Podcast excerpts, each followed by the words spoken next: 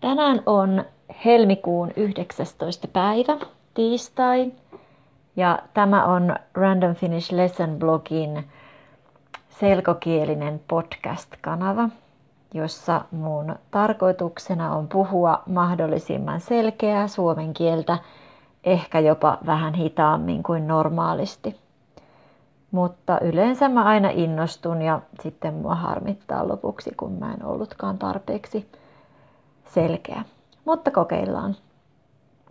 Tänään mä jatkan töissä Suomessa sarjaa, eli mun blogissa on tänä vuonna alkanut tämmöinen sarja, jossa mä haastattelen ulkomaalaisia, joilla on Suomessa työpaikka. Käytännössä mä oon lähettänyt mun tutuille kysymyksiä ja sitten ne on vastanneet niihin joko suomeksi tai englanniksi ja sitten mä oon vielä muokannut sitä tekstiä tarvittaessa selkokielelle. Tänään mulla on Niivin teksti media-analyytikon työstä. Niivin nimi kirjoitetaan Niamah ja mä aina ajattelen, että Niamah. Ja nyt mun täytyy keskittyä siihen, että mä osaan sanoa sen oikein, eli, eli Niiv. Uh, mä luen aina kysymyksen sillä tavalla, että se toivottavasti erottuu selkeästi siitä, että se on se kysymys. Ja sitten mä luen, mitä Niivo on vastannut.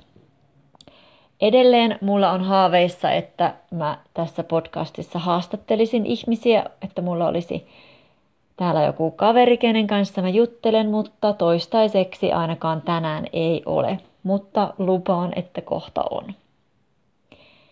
Eli tämä oli siis toinen töissä Suomessa juttu ja ammatti on media-analyytikko. Kysymys. Kuka olet ja mitä teet? Nimeni on Niiv. Muutin mieheni Garin kanssa Suomeen Irlannista lokakuussa 2016. Olen työskennellyt siitä lähtien media-analyytikkona Ambrain-firmassa Helsingissä. Olin ennen muuttoamme tekninen kirjoittaja ja minulla oli yli kymmenen vuoden työkokemus siltä alalta. Kysymys. Kuinka löysit nykyisen työpaikkasi? Minä löysin työpaikan ystävän avulla.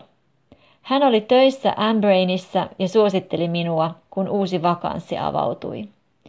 Asuin siihen aikaan Dublinissa, joten työhaastattelu oli Skypein kautta. Minulle annettiin myös kielitaitoa mittaava koetehtävä, joka kesti noin tunnin. Kysymys. Millainen on tyypillinen työpäiväsi? Pähkinänkuoressa työni on seurata erilaisia uutisia englanniksi ja suomeksi, tehdä niistä tiivistelmiä englanniksi ja lähettää tiivistelmät asiakkailleni päivittäisraportteina.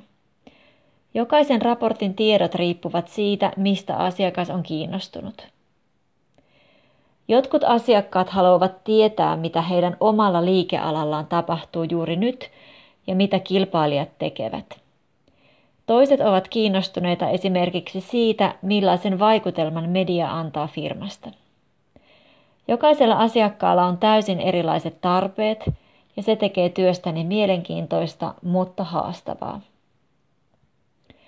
Täytyy aina varmistaa, että raportin tiedot kattavat asiakkaan tarpeet – on erotettava olennainen epäolennaisesta ja tarkoitus ei ole kertoa kaikesta kaikkea.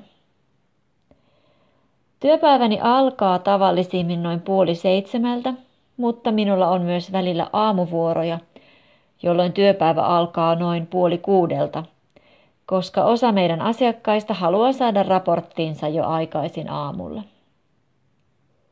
Kysymys. Mitä haasteita sinulla on ollut suomalaisessa työelämässä? Totta puhuakseni minulla ei ole ollut kovin paljon haasteita suomalaisessa työelämässä, mutta ehkä se johtuu siitä, että olin jo viettänyt aikaa Suomessa parikymppisenä.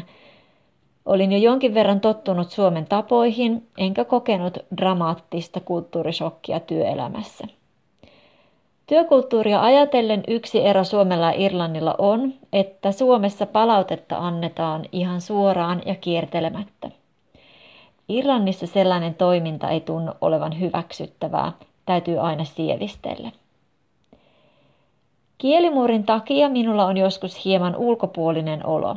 Vaikka ymmärrän suomea hyvin, en itse puhu niin hyvin kuin haluaisin, ja minua nolottaa vähän puhua kieltä toimistossa.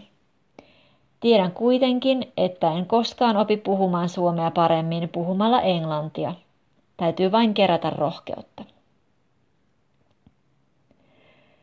Mikä on tärkeintä, mitä olet oppinut töissä Suomessa?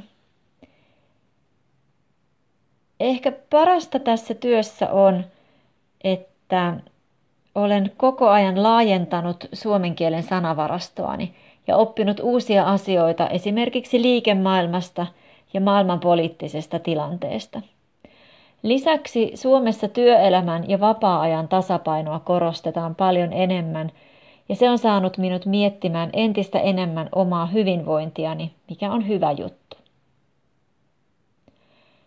Ja sitten tässä lopussa on Niivin kommentti omalla äidinkielellä eli englanniksi. Nyt jos joku ajatteli, että olipa, olipa vaikeaa kieltä tai että ei ollut kyllä selkokieltä, niin tämä ei ehkä yrittänytkään olla selkokieltä, koska Niiv oli kirjoittanut tämän suoraan suomen kielelle ja mä ajattelin, että mä haluan, haluan säilyttää sen tekstin yhtä vaikeana ja monimutkaisena kuin se oli kirjoitettukin, eli mä en ole helpottanut tätä tekstiä oikeastaan mitenkään. Mutta jos joku kirjoittaa tuohon mun blogiin tekstin englanniksi, niin sitten mä yritän kirjoittaa sen saman sisällön mahdollisimman helpolla suomella. Kiitoksia tekstistä, Niiv. Ja mä laitan tähän podcastin yhteyteen linkin mun blogiin, niin voitte käydä lukemassa tämän saman tekstin siellä. Ja lisäksi voitte lukea kaksi muuta juttua, jotka Niiv on ystävällisesti kirjoittanut suomeksi mun blogiin.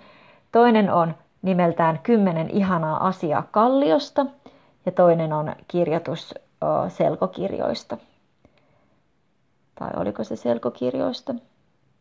Ei se ollut selkokirjoista, vaan ihan tavallisista, tavallisista kirjoista, tavallisista suomenkielisistä kirjoista, joita, joita Niivo on lukenut.